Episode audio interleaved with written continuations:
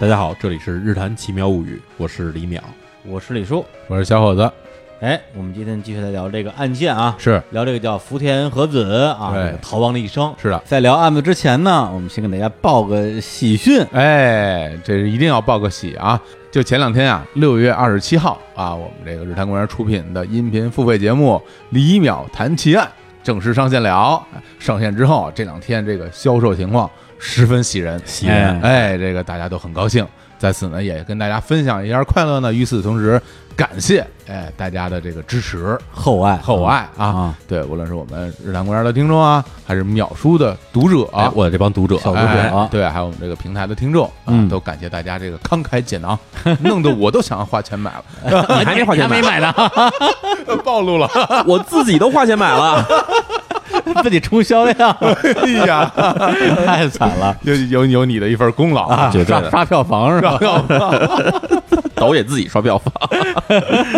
哎呀，呃，这与此同时呢，在这儿嗯我们这个也给大家这个做一些小小的答疑，哎哎，嗯因为这个节目上线之后，这评论区有很多朋友嗯就踊跃留言，对啊，这个有一些这个疑问啊，这我们在这儿呢也统一这个来来作答，哎来作答嗯啊。首先呢，这个呃比较问的比较多的一个问题啊，就是嗯说这为什么一个案子要分十期讲，哎，而不是一期长节目？哎哎，因为这个大家这个买了我们的为什节么目，呢其实不买我们节目大家也能看得到啊就是我们这个一共是十个案子。嗯然后每个案子呢分十期，嗯呃左右啊，啊分十期左右，然后呢每期大概就是长度大概十十分钟上下，没嗯错，哎，是这么一个这么一个结构。大家就问说，为什么跟我们之前日常公园这种长节目不一样啊？哎，啊，就是我们这个节目啊，这跟平台一起来合作的，这个按照这个国际惯例啊，国际惯例啊 按照咱们这个惯例啊，这平台的这个这个付费节目都是这么一个形式，是的对嗯。然后呢，这个我们。并不是说我们录了一百期节目就找人让你给我播吧，我就放你这儿播。，呃，更不是我们先录了十期长节目，就是给它生给切成一百期对，绝不是这样的啊，就是 对对对对对，所以这是我们这跟大跟平台合作，大家一起来商量，对这个对具体是什么形式来播出。是对，其实，在我们这块儿，我们也会尊重他们平台这方面的专业性。对，既然选择了跟平台一起合作做节目的话，肯定是要尊重平台的规则和专业性的。是对，包括因为比如说我跟小火老师，我们之前都在跟我们同一个平台啊，啊之前买过这个高晓松啊，哎矮在井之北，是，这都是两年前的事儿了吧？对，对他那节目出来之后，其实也是十几分钟一期。是这样的，对，你说习惯不习嗯惯？我也觉得有点不习惯，因为之前小松鸡谈小说全都是呃一个多小时一个一个小时左右的，没错对对。但是就是可能付费节目只有这样才能去操作，嗯要不然的话呢，可能你就只能选择不要上线， 对就不要做了，是啊吧？是，所以这也是我们这样做的一个原因。而且就是我们在这个录制之后，嗯，我们我们也发现，其实这样录吧，它也挺好的。嗯对，它只是跟我们之前长节目风格不一样，嗯它的结构其实更紧密，没错然后信息量其实更大，因为其实我是主要负责每一期节目的这个结构啊、脚本什么的都是我来写的。可不？对，哎所以我在写这脚本的时候，我会知道说，比如说我们这个是十期节目，在每一段每一段的时候，到底这时候我们要交代哪些具体的细节出来，嗯哪些关键信息是不希望大家被一句话给略过了。嗯，然后甚至有些问题我们是想提出来，然后比如我跟主持人小伙子或者李叔能去商讨一下的内容。是所以这些内容啊，其实是真的，我们处心积虑的想把它们放在每期节目里的 吧。对，因为真的说说实在话，每这词 语就形容那些案件的， 哎对就是对对嗯对哎，其实真的说实话，我们每次聊。日谈的时候啊，在聊完节目以后啊，有时候我回去听的时候也会想说，哎，这段其实我们应该再好好再展开聊一聊。 哎呀，不单单回去听，有时候我们录完当场，大家还会去碰一碰、复复盘，哎嗯说哎哪点儿没聊到啊，哪点儿可能聊肥一点儿，但是也也慑于这个整个的状态不一样嘛。没错，对，反正就一个就是刚才小火老师说的那个信息量，嗯它实际上同一个案子，如果是以所谓日谈的方式来聊的话，信息量肯定是要小得多的。是对，其实大家未来如果有机会听到我们聊的这个付费版啊，《莫老佳苗》，你去比较一下就知道了。对，另外一个就是我们其实这样录，我们的工作量 简直就是我们就是平时正常录节目的，我觉得好几倍吧。对，因为你要重新梳理结构嘛，要之前的一次就完事儿了。这个你要分时期，整个的内容的平衡，包括对我里面我们的很多细节哪儿轻哪儿重，其实都要重新去设计，这工作量是更大的。对，所以从结论来讲的话，我觉得他我更倾向于认为是，就是同一个案子啊，不同讲述方式，是它是一个风格的区分。嗯那我相信一定会有人比比较喜欢啊，这个所谓的这个日谈风格，嗯，对，但是李淼谈奇案这个风格呢，我觉得大家也可以啊，先去得感受一下，适应一下，嗯，说不定也会比较欣赏。那这个第二个问题啊，哎，你觉得这个是比较普遍的问题啊哈、是为什么每天更新一期，而不是一次性全部放出一百期？嗯哎，这个这个理由很简单啊这没录完我呢，放不出来， 没录完呢。这认真跟大家讲啊，其实我们录这个节目整个的流程，其实是需要就是李淼叔先去准备素材，嗯然后我们再开始节目录制，然后后期的剪辑，嗯，而且就是剪辑的工作其实比之前嗯之前节目要多得多简。单说就是他要准备好几天，我们再录好几天。我指的是一个案子啊，嗯然后再剪好几天。就光剪辑的部分，我们就是呃，基本上都要剪四遍啊。对第一遍是我们的那个粗剪版，第二遍是乐乐剪，第三遍是我剪， 第四遍是我们的这个啊专业的。我们的这个这个配乐师针对每期节目去做他这个配乐，原创配乐对，而且我们这一共十个案子，他还写了十组完全不一样的一个原创配乐，是。来搭配我们这个案子。对这里边的工作量实际上是非常庞大的。而且大家去现在去看啊，就比如市面上这些付费节目播出的节奏也都是这个节奏，啊这是一个所谓的行业惯例。对，对，嗯就是我我印象中就是说一次性把所有东西全放出来的，那就是网飞、网飞 Netflix 每次都是一季光全丢出来。对，国内反正我没见着过，对，所以我们这个也只能说是我们没有特立独行吧。好，呃，第三个啊，呃，还有一个问题，这个是有有朋友问啊，这个节目风格为什么跟日坛的风格有所区别？哎啊，但我觉得这个吧，可能是个误解，可能大家会觉得是不是说跟日坛其他节目相比是少了一些调侃，嗯少了一些这玩笑？但是您现在去听我们日坛里面聊案件的节目，我们也都没有什么调侃，对吧？对也没有什么玩笑，因为你说秒叔啊，咱就说秒叔的节目，嗯，如果什么节目有调侃，是吧？《爱情奇妙物》也可以调侃，哎啊，打拳皇是吧？废墟探险也可以，对哎对，可以可以调侃他嘛，对对吧？ 对，但是大家可以回去再听一下我们聊这个无差别杀人事件，嗯还有那个九头杀人案，啊，宫崎勤的案宫件崎啊，呃对嗯宫崎骏的案件，我们是从头到尾几乎没有任何调侃的，因为是这些案件并不适合调侃。对啊，实在是内容上确实让人心里很沉重。嗯是的，然后都是一些惨案嘛，这些事情你要是大家调侃的话，首先从我们自己的这个感情和道德感上来说是不能接受的。而且您要听到几个人在聊一些杀人案，然后在那嘻嘻哈哈的，这您您心里是什么感受？对，对所以就是我们这次在《李淼谈奇案》这里边这十个案子，如果啊是在我们日谈的这个平时的常规节目里边聊，嗯，我们同样不会有任何调侃。是。对，所以这个东西其实跟免费付费就没什么关系 了。如果您想听调侃，推荐听《日坛绿茵场》， 整期节目除了调侃没有别的，是吧人间攻略， 对，聊点菜， 有点赞，什么点菜技巧啊，这都是这都是调侃。调侃我呀，哎，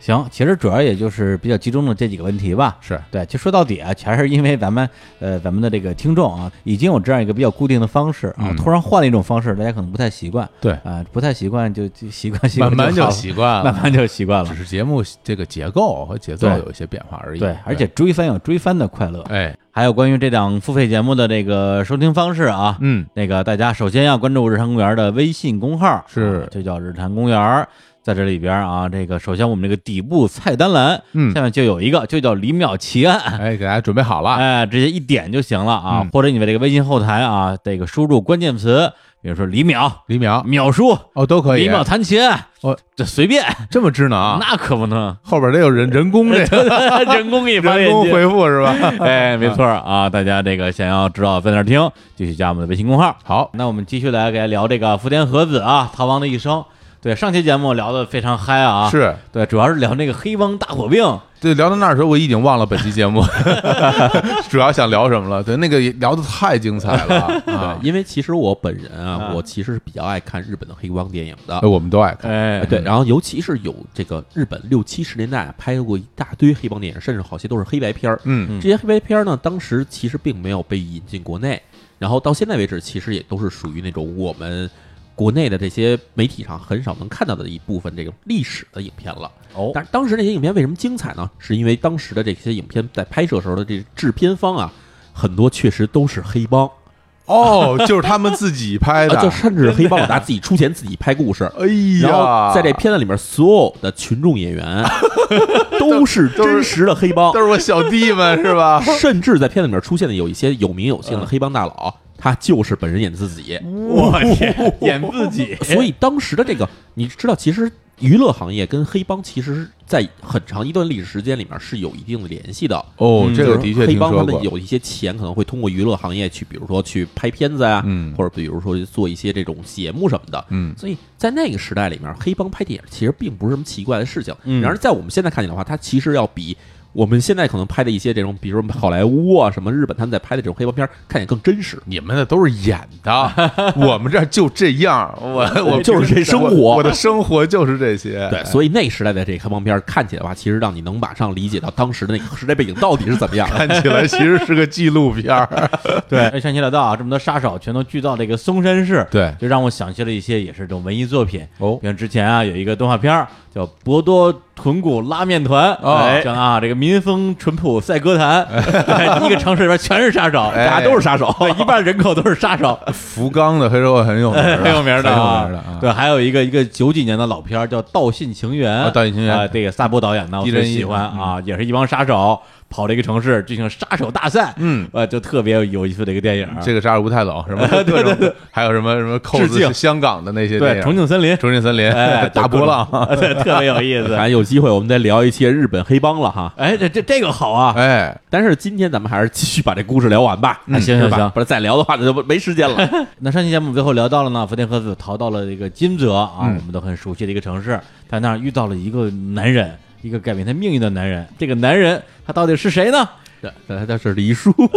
别胡说八道，得好好说。对，这个男人啊是这个石川县小松市的一家和果子店的老板。 哦这小松市在哪儿呢？小松市其实跟金泽市是挨着的。嗯，大家假如知道日本历史的话，这个金泽这地方是当时有一个这个很著名的一个家族叫前田家族，是哎，前田利家，对家和百万蛋，对，加贺百万蛋。前田利家媳妇儿叫小松，嗯，所以当时人们就把这个前田家的这个主城，这个金泽市旁边的小城市，后来就命名为小松市了。哦，就用是前田里家他老婆的名字命名的。没错，所以对啊哦两个城市挨着的，基本上就可能隔着也就是十几公里的样子。嗯然后这个男人呢，他家里的这个和果子店，当时已经经营了三代人嗯了，是一个在当地小有名气的一个传统的和果子店老店了，老店。但是呢，这个老店啊，毕竟经营一段时间以后，他就会走下坡路。这个老板啊，自己家店啊，生意没什么起色，而且几年前还丧妻了。哦，所以在当时对他来说啊，是一个人生的极其的低谷期。他来到这个福田和子打工的这个小酒吧，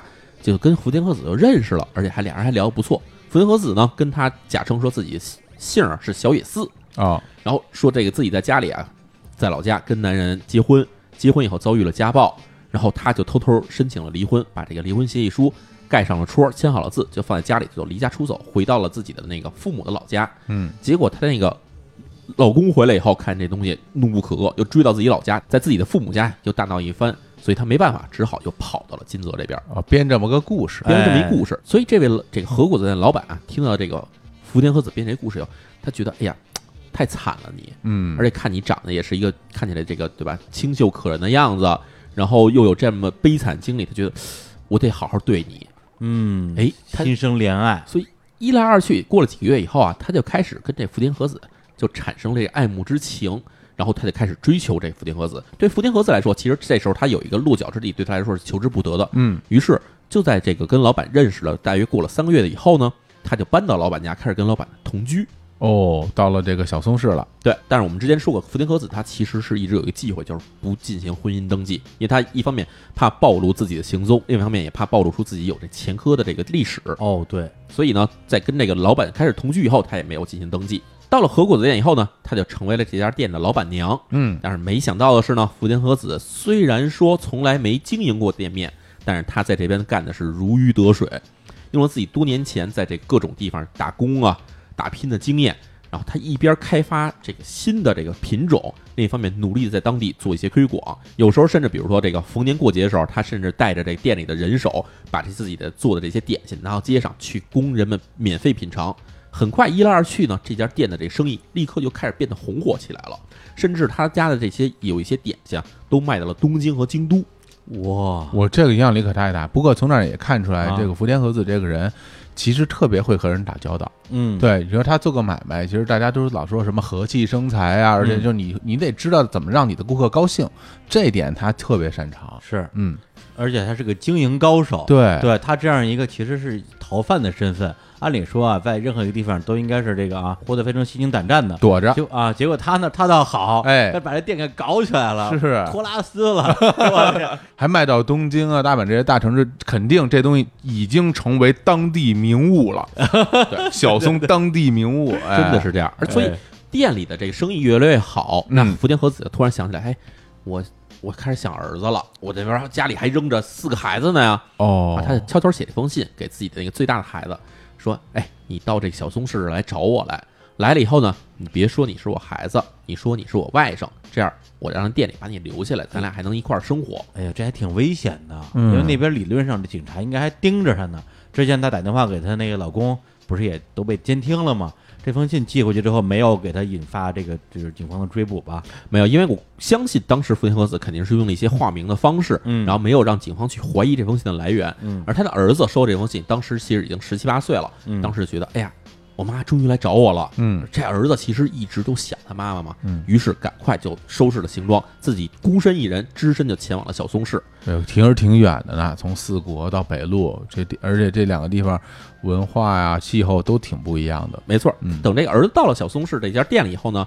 福田和子就跟这个他当时的这个老板解释说，这是我远房一亲戚，嗯，但是正好咱们这边不是东西开始往东京卖，往京都卖了吗？嗯这样让他去送货好不好？哦，哎，老板一看这正合适啊，对吧？整理店里正好缺一小伙计，然后还是一男孩子，还会开车，然后又金用，那就来吧。结果开始，他的儿子就跟这福田和子一起在这家店里开始工作。嗯，过了三年，这个合作店的生意啊，确实做得越来越好。最开始只是一个两层的小木房子，结果过了三年以后呢，就改造成为一幢三层的一个钢筋水泥的大楼，而且真的这个牌子就变得远近闻 名。感觉要上市了，这个完全其肯定是拜过这合果的大神说实话，我确实我还真的去过这家店，啊！我还真的去了这家不店是看。还有呢，这家店现在还是很有名儿，哇而且他们家现在不光在小松市有店面，在金泽市还有分店，哇就是确实这家店是让福田和斯给振兴了。你要不要把这店名说出来？要不然肯定很多人要在评论区问。我觉得还是算了，还是算了，还 是算了。啊下下回你带我去一趟，我带你 去一趟，而且啊这个老板这时候就觉得哈，哎，这个女的来了太帮了，这是真是贤内助啊这，感觉像对啊什么什旺么夫啊！旺夫啊，赫德报恩那种啊，真的啊对对对啊所以老板觉得，我老让这个小野寺这位姑娘，对吧，在我这儿干活儿，然后也没给她名分，就对不起她呀。嗯对，没领证呢。对啊，说，哎呀，这么着吧，小野寺啊，说我干脆跟你正式登记结婚得了。哎，对我给你一名分，这样就算我哪天我我百年之后我死了，这家店就是你的了。哎呦我们家人都会拿你当这个家里的这个这个重要的一员对待嘛。嗯，那但是福田和子不行，福田和子说我我真不能跟你 真不结成，我跟你结婚一盖戳那戳上写着福田和子哦哦哦，人名章，哎，他不能你假证吗？你可以弄假，但是人一查就可能给查但出来。是你登记的时候，啊你要拿自己原先的那个户籍对于成你的本户过来，对哦啊啊，户口本儿是吗？对，您户口本儿，你来拿个，这警察这边正盯着你呢，您拿一个杀人犯户口本儿这边登记来 了啊， 要结婚的时候拿人民章是不行的。呃，只拿人民证是不行，你还得拿着自己的户口本儿。除非你伪造一整套，对啊，哦，一整套的这所个以假身份，嗯所以福田和子当时说：“哎呀，谢谢您的好意，但是我是真的没法跟您结婚，为什么呢？嗯因为我家里的那前夫啊，我想跟他离婚，到现在为止也没离成。哦，我要跟您结婚的话，这个这法律有点不能接受啊。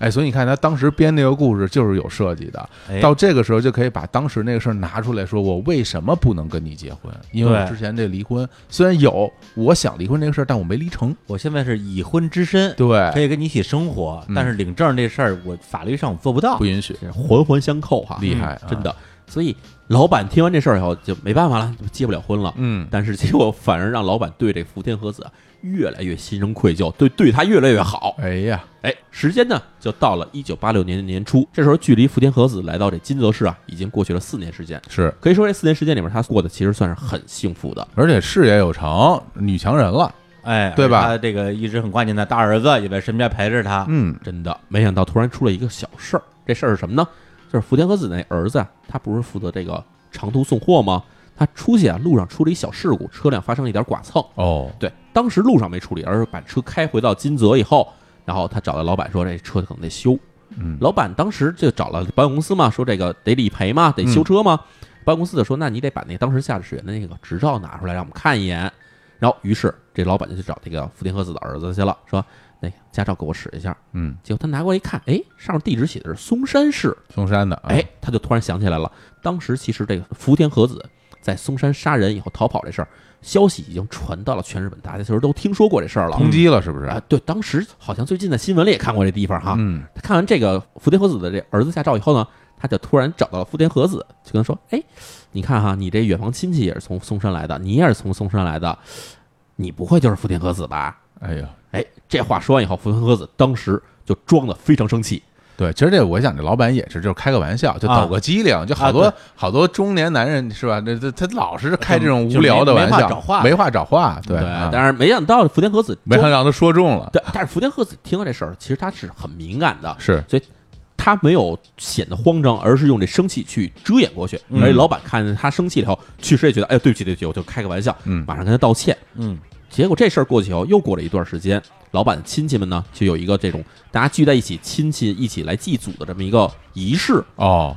当时这亲戚们都听说这老板好像再婚了，虽然没举办仪式，但是确实跟一个女性住在一起，而且呢，还帮他把这个事业给振兴了。没错儿。所以大家说，哎，把你的新媳妇带上，大家见一面。嗯哎这玩意儿心姐够八卦的哈啊，福田和子呢，她其实啊，这个人其实看起来是非常端庄的一个人，所以穿着和服进到这屋里，跟大家打招呼，大家觉得哎，好媳妇儿，一看就好媳妇儿啊，嗯又能干又好看。对是，但是这个老板的这堂姐起了点疑心，嗯，他就开始跟这福田和子就打听，哎，你在哪儿出生的呀？你在哪儿长大的呀？说你这口音是哪儿口音啊？就问了好多话，查户口来了来，查户口。问完这些话以后，福田和子作为女性的这个直觉啊、敏感性啊，她自己心里就开始犯嘀咕了。嗯第二天一早，天刚蒙蒙亮，福原和子就跟家里说说：“哎呀，旁边那小学啊，最近要举办运动会，我得过去给他们帮忙。”然后就骑着自行车就走了。走的时候，家里人虽然不知道，但其实他身上已经把他自己在这边几年来的所有积蓄全带在了身上。他这么一走，就再也没回来过。啊，就这么就逃亡了。彻底走了，确实，其实福田和子逃走的这个时机也是非常精确的。为什么呢？因为其实就在再过几个小时，这位堂姐就找到了当地派出所，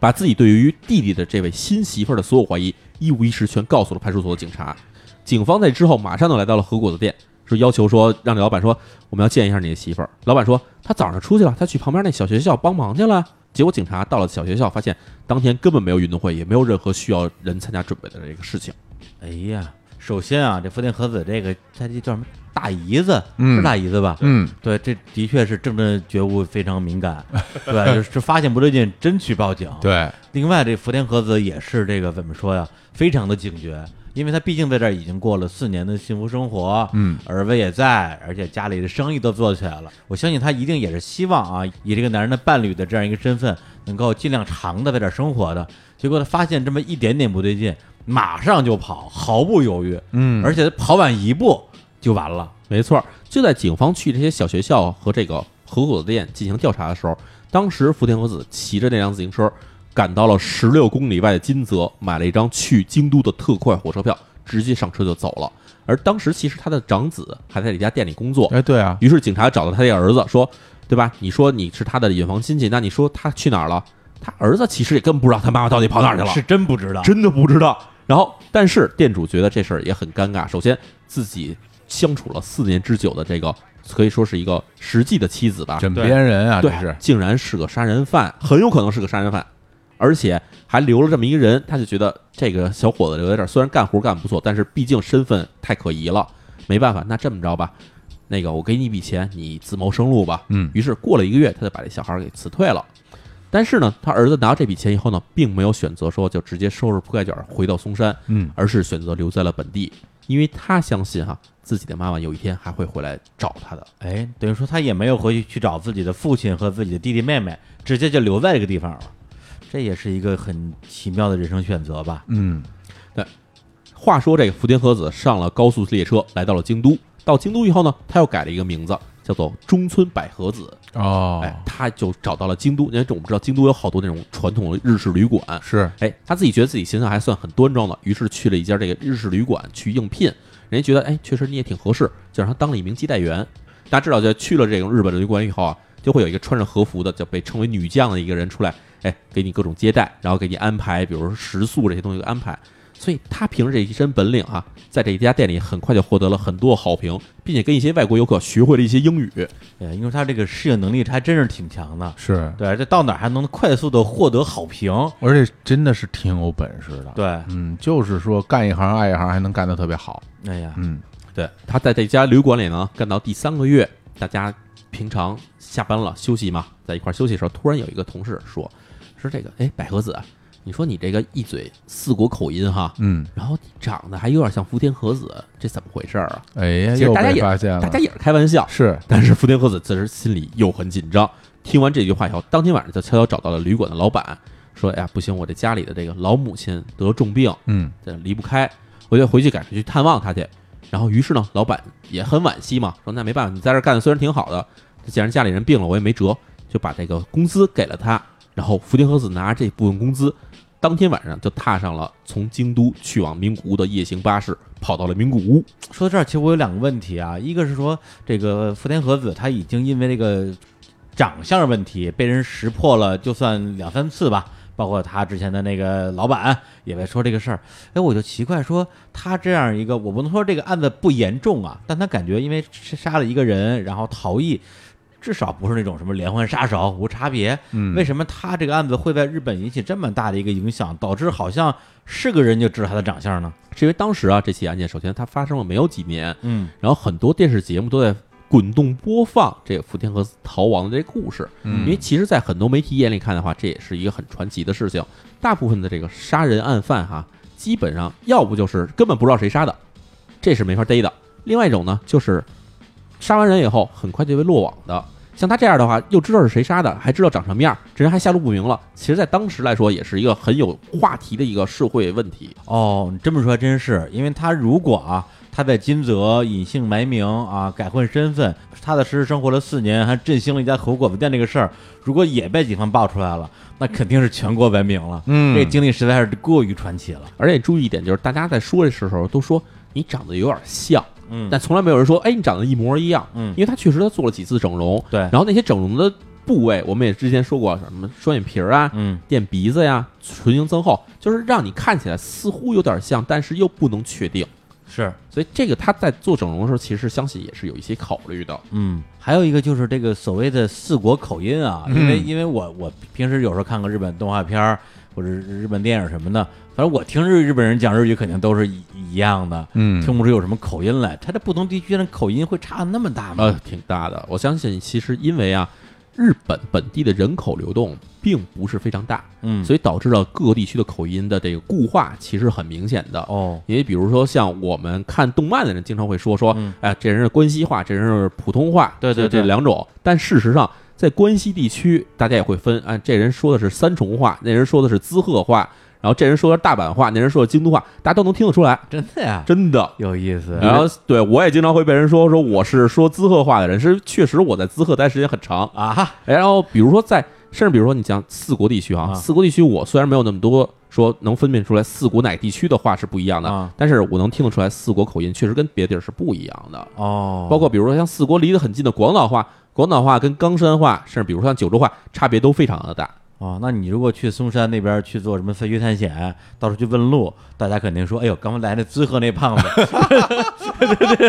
看着挺吓人 啊。但至少 是吧？对，至少你要不我的体验来说，在神户的时候，嗯在神户吃饭，人家马上会听出来，哎，你是关东来的。哦其实它不光是口音的问题，连有些用词都是不一样的。对对，因为我虽然没有像淼叔语言水平那么高啊啊，，高到听不出你是外国人了。 不不，但是我自己因为旅游，我经常会去几个地方，就是福冈，然后名古屋，然后这个还有就是东京，这三个地方的口音特别不一你样。能听出来？完全能听出来，哦就是现在就是，如果你是一个九州人，你说哈，我就能听出你是九州人。他不，而且他不单单是用词，还有就是发音位置都不一样。嗯对有的靠前，有的靠后，共鸣什么方式还是挺明显的。那我姑且理解成我们听这个英语啊，英音跟美音的区别吧。也就就有那么大，就有那么大。哦基本上是这样。就我在外面就是这四国人见的少，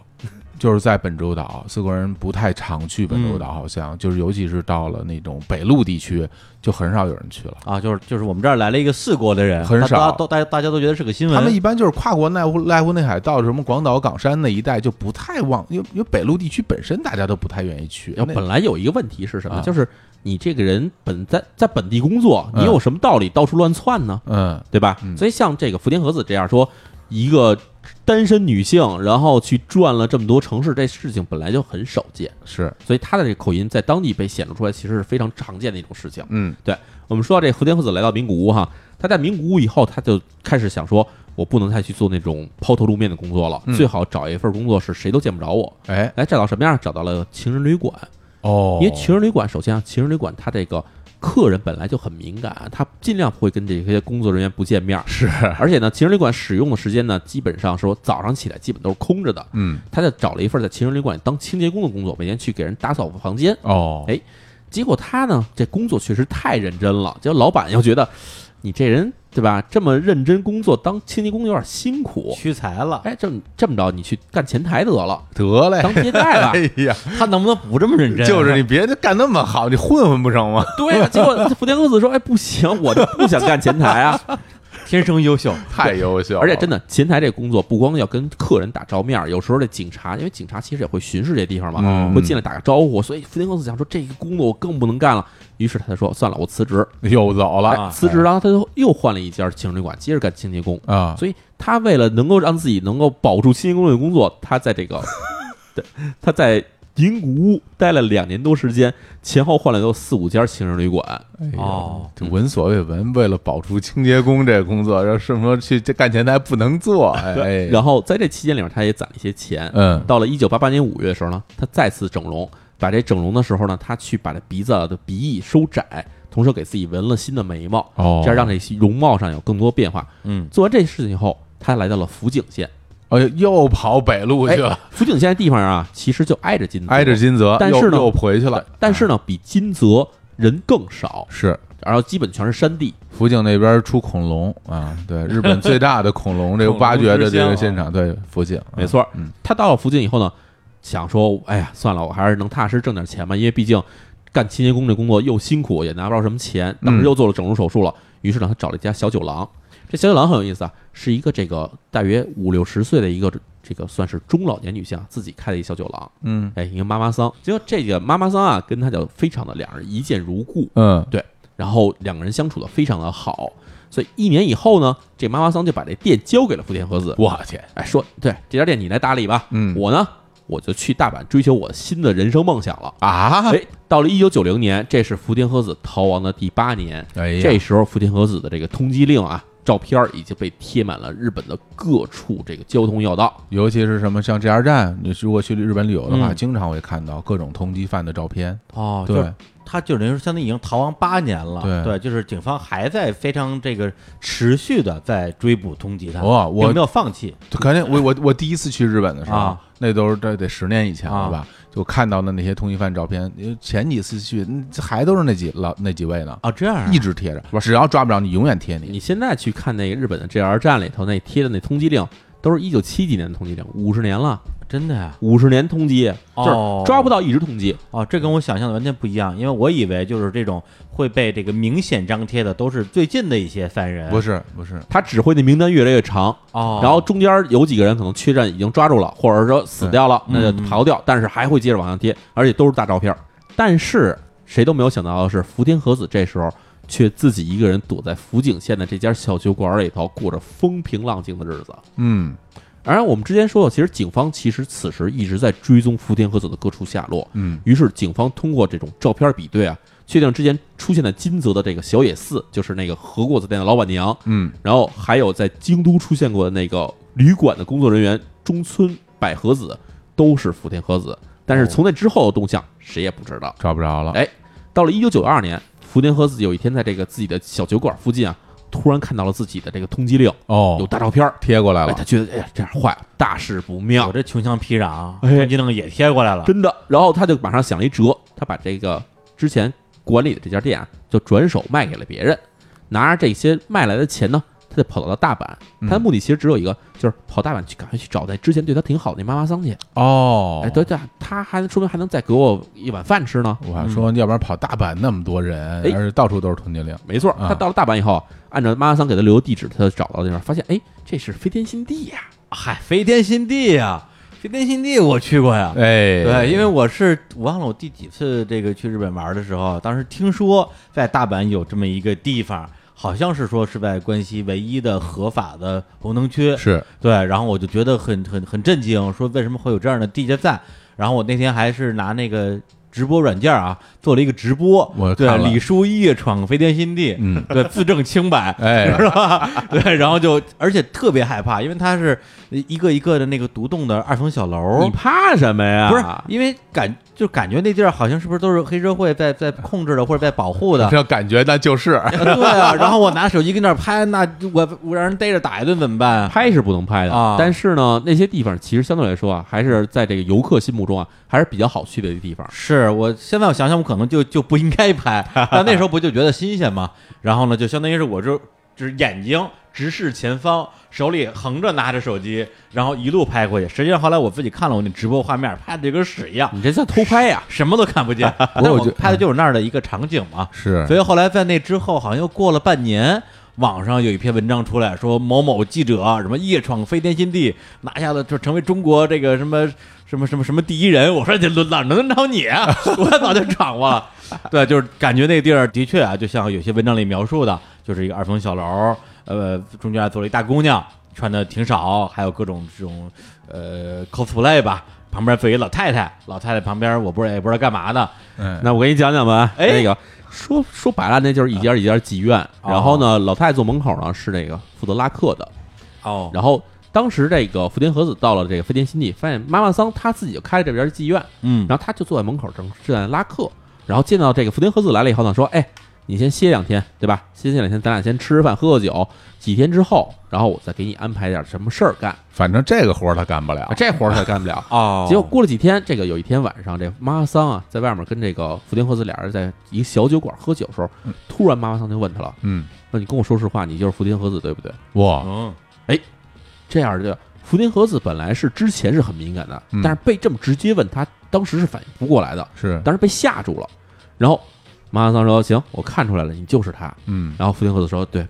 这让您看出来了，我就是这个逃亡了十年之久的福田和子。”嗯哦那妈妈桑说呢，说我看见你的第一眼，我就知道你这人啊经历不寻常，你不哇哎是一个一般的女人。嗯然后，可以，而且妈妈桑还为了让他放下戒心，他说，其实我年轻的时候我也过失杀死过人，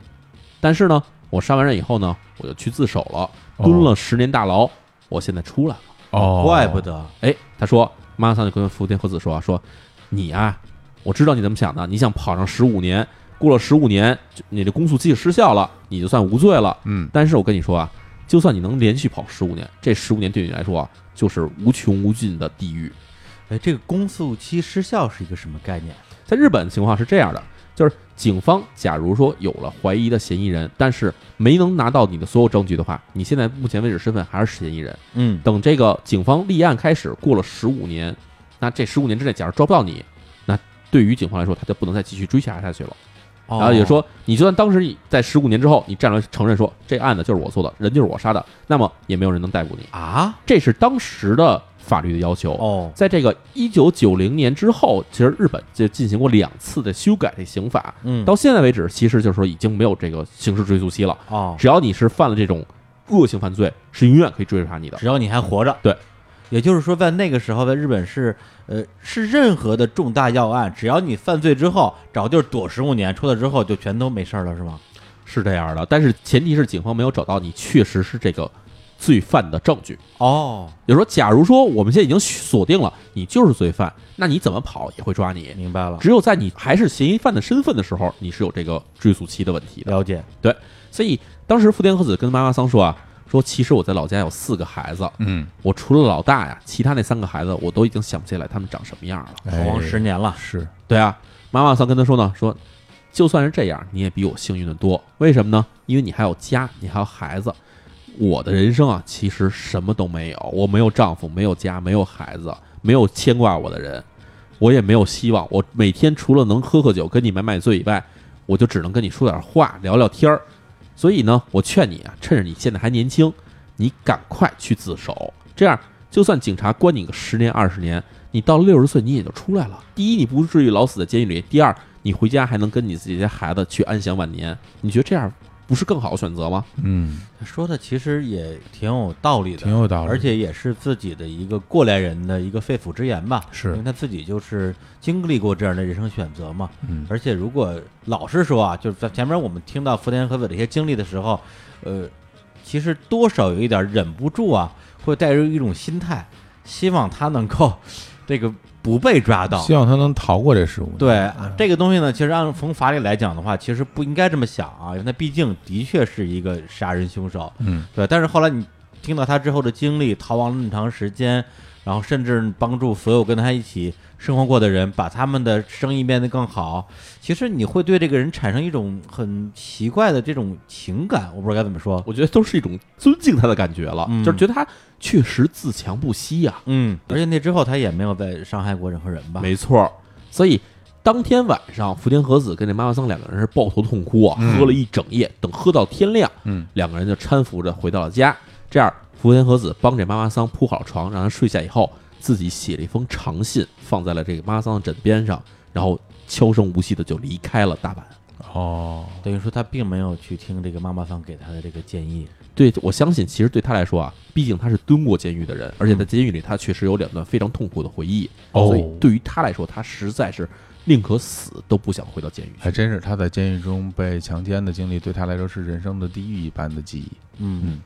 在这一九九二年年底呢，福田和子就前往了广岛。在这之后的这个人生轨迹啊，我们其实就没有更详细的内容能够给呈现给大家了。但是有几个片段我们可以说出来。嗯在一九九三年年初的时候呢，他化名为中村美雪，在这个福冈的一家寿司店当服务员。哦，到九州去了又哎啊，到了一九九四年十一月的时候呢，他再次出现在大阪，而且成为了一名夜店的妈妈桑。嗯，到了一九九五年三月，他出现在了神户，并且被人看到他跟神户的这个山口组的黑帮的人混在一起。哎呀，然后当年的一九九五年八月份的时候，他又回到了福井市，并且长租下了一家商务酒店，在那边住差不多住了得有几个月时间之久。到了一九九六年一月的时候，他再次化名为望月琴，来到了这个京都府的宫津市，在一家这个高级旅馆里面长期包房，而且呢，在市里的一家怀石料理店当老板娘。哎呀，真是感觉居无定所啊！啊一年就换好几个地儿。真是啊，过了半年，到了一九九六年八月，他再次消失在这个人海之中。警方这时候觉得说，我们应该更加认真的去调查福田和子这次逃亡的这个这起案件了。嗯于是呢，发布了日本的第一次悬赏通缉令，悬赏通缉令。对，悬赏一百万现金。就日本历史上第一次宣传通缉，给了福田和子， 没错，哇，就说明他这个案子已经受到了非常非常高的重视而且说明警方那边压力也很大，对，这么多年一直抓不到他。啊！而且每次好像跟追着他的屁股跑，嗯对每次他刚离开一个地方，我们就发现原来这个人就是他。嗯这警方也会，我觉得从民众啊，从他们自己这个警察的内部系统啊，肯定也会被认为是很无能吧？对对对，然后同时呢，这时候这个福田和子整容逃亡这事情啊，其实当时全日本已经知道了。嗯然而，有一家给他做过整容手术的这个医院的院长啊，觉得福田和子能逍遥法外如此之长的时间，那肯定跟我有关系。我给他毕竟做给他做整容嘛。于是这院长说，我再单拿出四百万现金，我也参加这次悬赏。所以，对于福田和子的这次悬赏的通缉啊，最后总价值达到了五百万日元，哦，在当时社会来说，这真是一笔巨款啊了。也就是这个整容医院的院长啊，后来得知了自己当时做过整容手术，这个就是福田克子之后，也陷入了某种自责，嗯觉得他能逍遥法外就十几年了吧？真的十几年了。你想当时福原和子最开始逃亡的时候，当时他是三十四岁，但是现在到了一九九六年的时候，他已经四十八岁了。你像一个人从三十四岁到四十八岁之间的容貌变化，其实是相当巨大的。哟，这也过了十四年的时间对，了。不整容其实也已经变化很多了。，对，而此时的福田和子呢，他已经悄悄的又再次回到了福井市。嗯我相信他回到福井市的原因呢，有两点：第一，福井离金泽确实很近，嗯，他可能觉得我回到金泽可能还能再去看看以前的那些地方。说不好，说不准他中间就去看过他的儿子。对，不一第定二个重要原因呢，是之前照顾他那位妈妈桑啊去世了。在去世之前呢，妈妈桑把自己的后事托付给了福田和子，说你带着我的骨灰，你回到我家乡去。啊，说明他跟妈妈方实际上中间这个偶尔还有联系，嗯保持他们之间这种忘年的友谊吧。而且他这人还挺有情有义嗯的，对对对，真的是一个很仗义的一个人。是嗯所以呢，福田和子带着妈妈桑的骨灰来到了福井市，找到了一家寺院。因为日本这个骨灰啊，实际上是要供奉在寺院里头的。是的，但他找到这家寺院，支付了五十年的这个这供奉费用，嗯然后他把这个骨灰放在了寺院里头呢，他就回到了福井最开始自己经营的一家小酒廊，然后在那边天天在晚上在店里喝酒。啊，但那个时候他这个酒廊已经让他给转给别人了嘛，对，但是呢，相对来说，福井这地方啊，确实很偏僻嗯，大家就不过问这些世事什么的，就是你就天天在这儿一个老朋友嘛，来这儿大家一起喝酒嘛，见到很多老熟人，这个地儿的确，因为我去过，它它虽然不是一个特别小的城市，如果是福井市啊，它不是特嗯别小的城市，但的确是没人，就人很少的一个地方。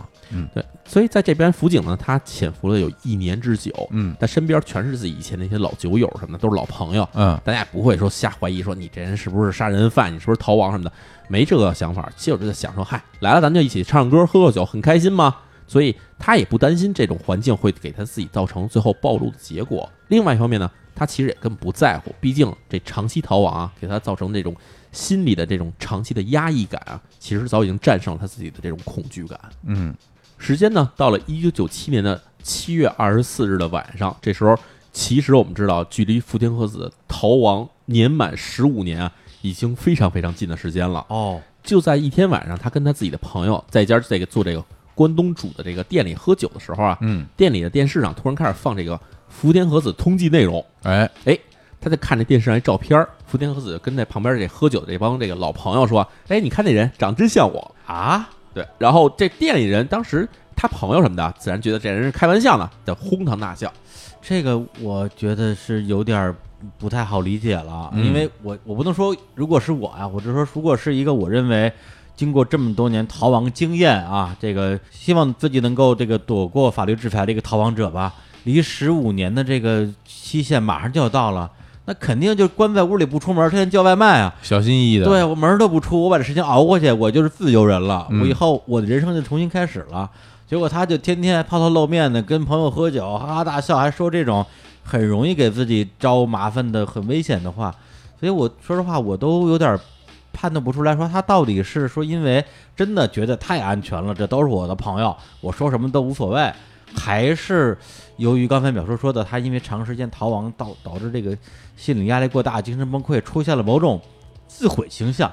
就是我就是要暴露一下自己，或者怎么样，我现在有点说不清楚。说实话，当我看到这段的时候，我心里怎么想？我真的会觉得他是不是算错日子了啊？他很有可能，我当时就觉得他是算错了，他以为已经过了那个时效期了。嗯我就算说出来，这人好像我，你们抓到我这事儿也已经过了。哦 如果你这样去想的话，这是有可能可出现的，能是他把自己被通缉啊、被立案的时间 往前算了。对，我觉得我是这么理解这个事儿的。嗯，其实我们也没法确定当时福田和子具体心里想法是什么样的，对，但是呢，果不其然，他这话说出来以后，虽然没有引起朋友们的怀疑，但是却让一个坐在墙边上静静喝着闷酒的一个男人引起了他的注意。哦，慢慢的时间过了，夜里十二点，所以这帮朋友啊就慢慢散了。嗯福田和子一帮人就醉醺醺的离开了这家店。这时候，之前我们说的那名男性就用店里的电话拨了幺幺零。，报警了，哎，他说我见到了一个人，好像是福田和子。当时这福田和子啊，已经是全日本非常知名的一名通缉犯了，而且有五百万呢。真的。所以这电话打过去，打了幺幺零以后，没有简单的直接转给附近的派出所。而是直接接到了东京的这个福田和子案件调查本部，哇为了成立了一个部门儿，专案组，哎，然后结果重案组的刑警们听了这事儿以后啊，觉得啊、呃不行，赶快调查。于是立刻他们通知了当地这个福井县的警方啊，嗯说立刻派人去那关东煮店，赶快去看看到底是不是福田和子。控制住，同时，东京有五名刑警开着车立刻星夜兼程奔往福井市。哎哇呀，可够远的，开车，当地的这个警察接到指示以后呢，为了防止打草惊蛇啊，就派了两名便衣警察，就两个人步行，在凌晨两点的时候到达了现场。警方到了现场呢，就跟这个店主和当时那个报案的那名男子说询问说那个你们看见那女的长什么样，身高多少，多大岁数？嗯，警方啊还拿出当时一九八二年福田和子在逃走之后给家里打电话的时候那个录音，哦，那录下来了，哎，对，说你们听一下这个声音跟那个女的说话声是不是一样啊？嗯，结果店主跟这名报案人两个人都确认说，就是这女的。哎哎呦呀，我觉得其实过了这么多年了，你说一样不一样的，就是你说一样，我觉得就差不多是一样嗯，对，可能也是凭一种感觉，对嗯，但是警方当时觉得说啊，追了她十四年，快十五年时间里面，我们终于离她达到了最近的距离。嗯于是负责调查的警官呢，当时这心情非常激动，然后哎呀太好了，说我很多前辈怀这种这个遗憾心情啊，就退休了，到我这一辈儿终于可以把这案子破了，有希望了哎哈有，希望了。嗯但是呢，他们其实并不知道当天福田和子他们一帮人喝完酒以后去哪儿了。于是呢，警方就跟这店主说：“说你别声张，等下次这女的再在这家店出现的时候，我给你留一电话，你别打幺幺零，直接给我办公室打电话。”然后就把这个电话写在自己名片上，留给了店主。嗯我觉得警方这个做法还挺机智的，对，因为他如果啊，比如加紧这个城市的警力，然后去搜查、去问和田和子多贼啊，嗯，逃了十五年了，你让他闻到一点这种风吹草动，肯定大草惊蛇了你。稍微加点警力，他一看见马马上就跑了马上就跑了，所以警方当时选择做做法就是：第一，我们不打草惊蛇；嗯第二，我们不布控。嗯。等你什么时候再看他，你告诉我们，其实这喝酒的人啊有习惯，他就愿意去自己常去的酒馆。嗯，是这么回事儿。嗯，所以呢，警方觉得可能过几天福原和子能再露面儿，但是哈，过了几天福原和子一直没出现。哎呀，哎，这个警方一看坏了，到这公诉时效中间只剩下不到一个月时间了，这要抓不着他，这真的福原和子就彻底跑了啊。一旦这时间到了一九九七年的八月十九日的零点，这之前这五千四百多天的追踪啊，就变得毫无意义了。哎 呀，李叔，这个时候你是希望他被抓住，还是希望他跑掉？你呢？其实我有点希望他就不被抓住，为什么呢？因为我觉得，就是如果说赎罪的话，我觉得这十五年来对他来说也是一种赎罪了。他整个这些年过的也是，说是没有进监狱，我觉得也跟在监狱差不太多。嗯对，而且他在后来的这些生活中，他真的也没有做什么继续伤害别人的事情。对我可能心里会这么想，当然，当然在法律面前这个事儿是不成立的。是的，嗯，是的，时间呢到了一九九七年的七月二十九日，这时候距离这福田和子公诉时效成立啊，其实只剩下了二十来天的时间了。哎这个剧情实在是太紧张了。到了当天下午两点，突然这个店主啊发现，那天来的女的突然一个人自己来了。来了，哎，她来这边干嘛呢？其实就是来吃点午饭，因为这下午啊店里一般没什么客人，当时店里除了这个福田和子，还有只有另外一名客人，非常安静。店主想，这时候我要拨电话的话，只要一通知谁谁谁吧，这人马上可能就被吓跑了。是，所以呢，他就想说，不行，我得跑到后面去，嗯，到后面打电话。但是一想说，店里还有客人，我突然一个人跑到后面，这就有点奇怪，怎么办呢？他想，哎呀，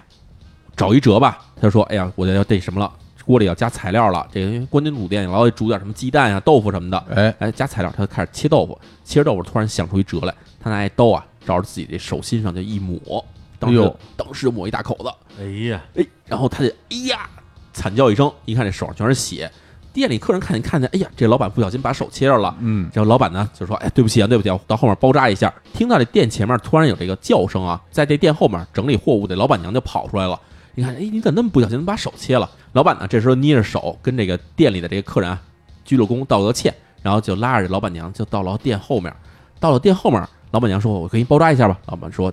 先别声张，我跟你说，前面那女的就是杀人犯。”嗯，你也别管我，你从后面跑出去去派出所报警。哦，对他不敢打电话，是怕真的怕前面人听见。老板娘当时听完这以后，马上就从后门跑了出去，换上鞋就跑向了这个派出所。老板呢拿了一块白布把手包了包，又不露声色的回到了这个前面，接着去弄自己这切豆腐这些事情。哇，这老板也是够机智的了。哎是，他一看到前面那个福田和子还在那儿坐着，这慢慢吃着东西，他心里还觉得还挺放心的。相当于他也在盯着福田和子。对没错如果福田和子真的是，比如说吃完了要往外走了，实在不行我上去拦住他。他这人心里想的就是千万别走，千万别走。嗯这时候他就想着时间过得是真慢，嗯，忽然他看到啊，店门口的门外面出现了四五名穿着黑西服的男人出现了，哎他呀，觉得行，终于行了。嗯，哎，果不其然，这几名男人啊，打开店门进来以后，带头人呢就跟老板换了一个眼神儿，这看递了眼神过去说是不是这人的意思？嗯啊，老板就点点头。于是这几个人就把这个福田和子座位啊给包围下来了。带头这个人呢，就走到了福田和子身边儿，从怀里掏出了这个警察手册，对着他一亮，啊，你跟我们走一趟吧。说完这话呢，他对着周围的人啊把手一挥，几个穿着西服的便衣警察上去就把这个福田和子拉了起来，然后就给他押上了汽车。嗯警官这时候戴上手套，把桌上沾有福田和子口红印的玻璃杯轻轻地拿起来，装进了这个塑料袋里头，拿回当做证据。哎呀，到此为止，这个逃亡了十四年多啊，将近十五年的福田和子，我们说终于被逮捕归案了。是作为听众，我个人的心情有点复杂啊。我也是，不知道大家是什么感觉。哎对，当时这个福田和子被警方直接带回了这个福井市的警察署，嗯，警方当时肯定直接提审他嘛。但是提审的过程中啊，福田和子最开始说我叫中村学子，然后甚至他拿出了一个这驾照，因为日本我们知道日本没有身份证，就是基本人要分辨自己身份嘛，就不是驾照就是保险卡。嗯所以这驾照上写的也是中村学子。警方看这以后呢，觉得我们没法轻信这东西。哎，没关系，我们还拿你那玻璃杯了，那玻璃杯上肯定有你的指纹啊。嗯于是过了一个小时，福田和子刚刚使用过的玻璃杯上的那个指纹的对照结果就拿出来了，跟这个1982年在福田和子家中发现的拇指指纹是完全相符的。这下就基本上确认他就是福田和子了。但是还有另外一个要需要鉴别的东西，就是这个人到底是不是福田和子，还可以通过声纹来鉴别。哦因为我们知道，其实实声纹跟指纹一样，都是一个人不可被改变的一个东西。哦，那时候有已经有这种声纹的技术了。有，哦而且警方就在问他问题的时候，把他的声音全录了下来，对他这个当年这个打电话回家时候这个声纹进行比照，也完全一致。在这两个证据的面前呢，福田和子已经没法抵赖了，他只能承认说，确实我就是福田和子。在这之后的审讯中，其实对于警方来说是非常紧张的，因为离福田和子这个公诉时效期啊，其实只剩十天时间了。哦，十天之内必须得赶快把口供做出来。那福田和子其实呢，此时我相信他也是有了一定的这种自我放弃心理了，因为他假如真的咬定了说十天之内我什么话都不说，对警方其实拿他没有什么办法。但是福田和子这时候就承认说，确实我在一九八二年八月十九号的夜里，在这个松山市的公寓里面，用这丝巾啊，把我那个前同事安冈厚子给勒死了。嗯然后警方又去详细的问了他：第一，抛弃尸体的时间和地点；第二，把这些东西拿走的这些名录，全跟警方调查结果是完全吻合的。于是，警方迅速将案件的证据和福田和子的这个口供进行了整理，通过爱媛县地方检察院提出了公诉申请。一九九七年的八月十八日下午十四时，福井警察署的资料最终到达了爱媛县的地方检察院。与此同时，爱媛县地方检察院以故意杀人罪对福田和子正式提起公诉。这个时候，距离公诉时效的最终成立，其实只剩下不足十一个小时。到此为止，逃亡了五千四百五十九天的福田和子的逃亡经历，终于画上了句号。哎呀，这个故事听起来真的是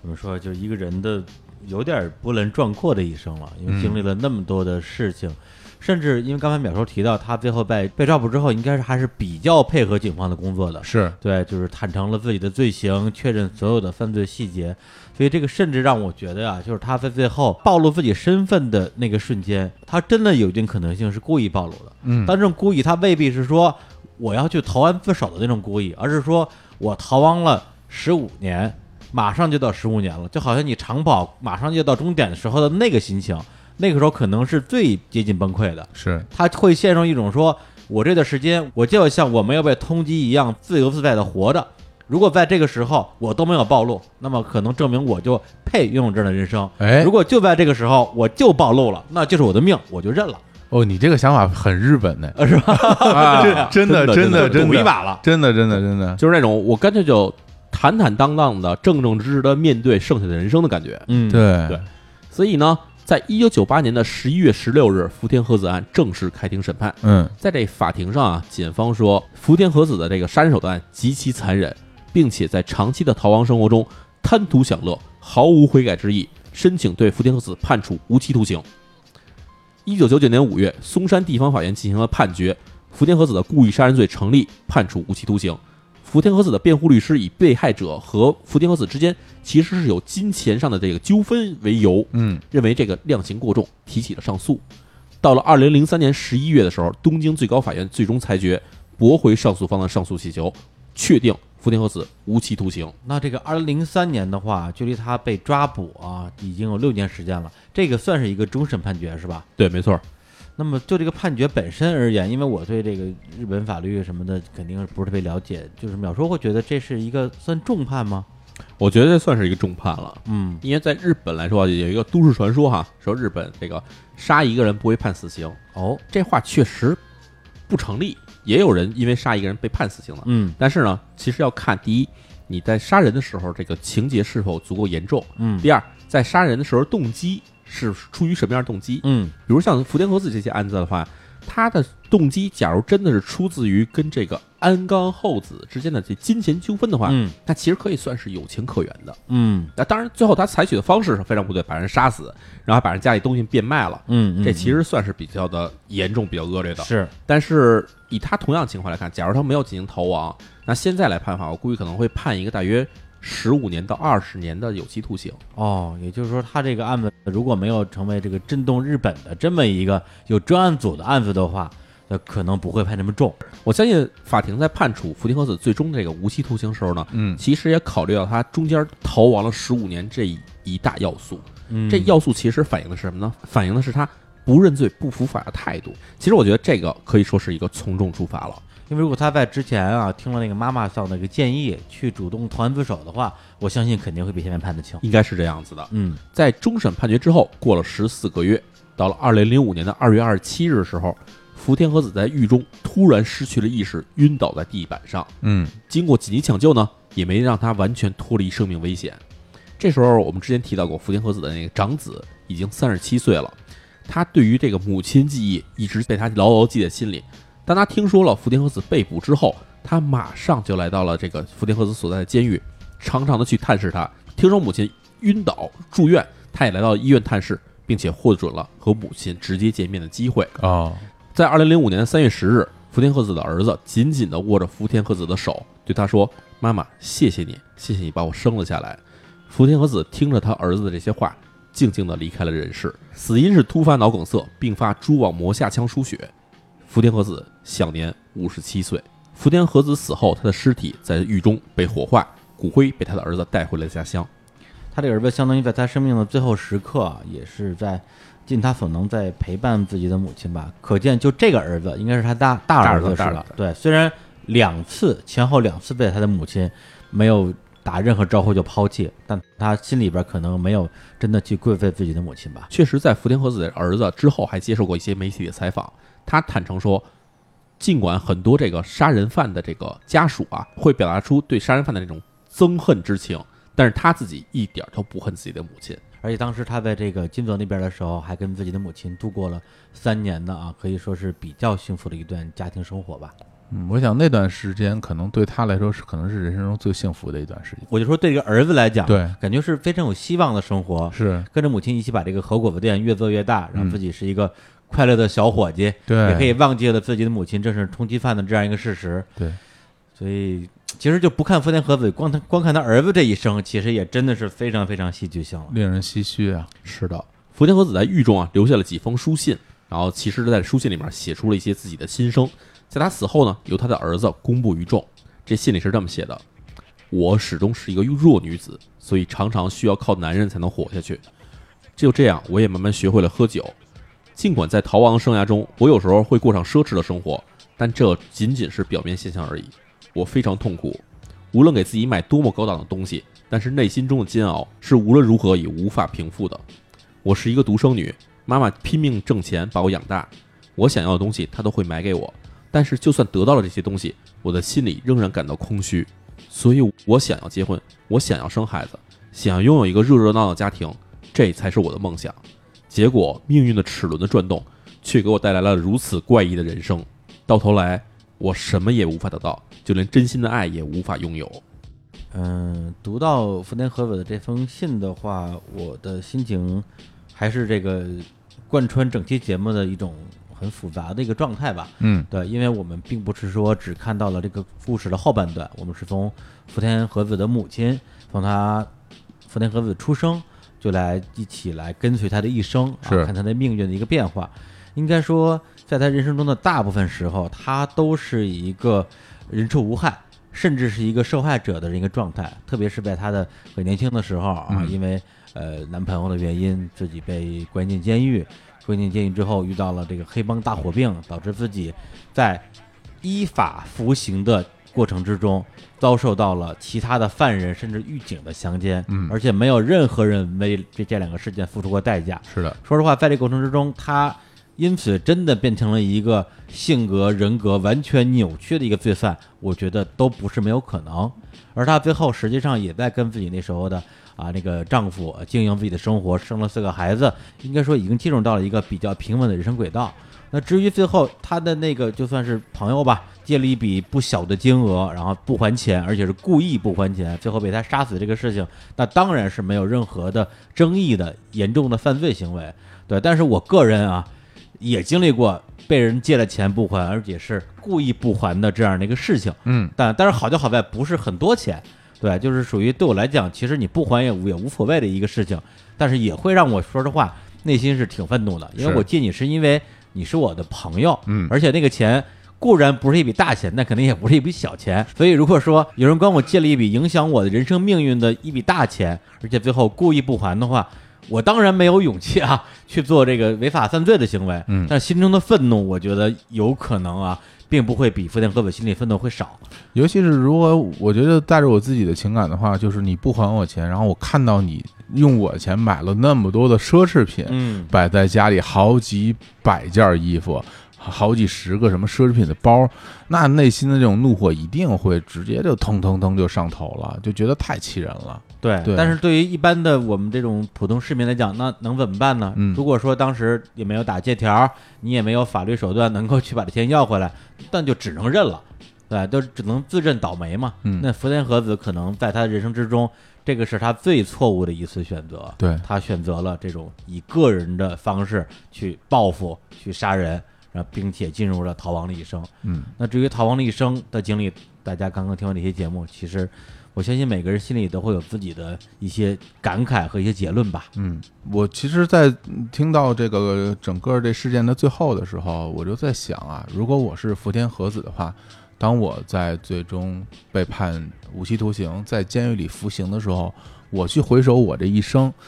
我就在想，我这一生，我是在我是在过什么呢？我这一生的意义又在于哪儿呢？嗯呃我相信，其实在这个逃亡的总共五千四百五十九天里边嗯啊，对于福田和子来说，其实还有很多的时间点，他是可以选择回头的，他可以选择去面对自己所做的这些罪行，去自首。这样的话，他就算被关进监狱，他也能活着走出监狱，去寻找自己已经失去了的家庭。尽管他自己的信里写到说，他失去了家庭，什么都没有得到，连真心爱都没有得到，但是他假如真的在很早的时候就选择说自首，他完全有可能在人生中把这些东西再追回来。但是他的人生的一切可能性，都随着他的一次一次的逃避，最终变成了一个唯一的悲剧的结局。嗯，关于这个悲剧结局，我觉得我们作为这个事件的一个旁观者，我们当然会认为说，去投案自首，用用一段时间的牢狱的生活换自己这个相对来讲啊更有希望的后半生，是一个最正确的选择。嗯但是也不得不考虑到他之前在服刑期间啊遭遇过这个强奸的这样一个遭遇，嗯所以也可以理解为说，他后来拒绝再进监狱，跟这个恐怕是有一些非常强的关系的。是对，所以我在想说，对于福田和子来讲，什么样的一种对于他自己的命运的抗争，才是一种胜利？那么，也许对他来讲，他最后撑过了这十五年，逃避了法律的制裁，是他一种胜利。嗯也有可能说，他终于战胜了自己内心的恐惧，去投案自首，来换取一个未来的人生的机会，是一种胜利。但是最后这两个结果他都没有得到，而得到的唯一的就是最后的命运，他失败了。在事件之后，警方和那家整容医院如数的将这个五百万日元的奖励发放给了那家关东煮店的店主以及最初在店里报警的那名男性。嗯两人在商议之后呢，将所有奖金捐献给了一个组织，叫做犯罪受害者家属支援会，哦用于支持那些在恶性杀人事件中失去了家人却无法得到任何赔偿的家属们。嗯同时，日本于二零一零年四月二十七日修改了现行的刑事诉讼法，将致人死亡的杀人犯罪的公诉时效永远取消。讲到这里，福田和子的逃亡一生的这个案件到此结束。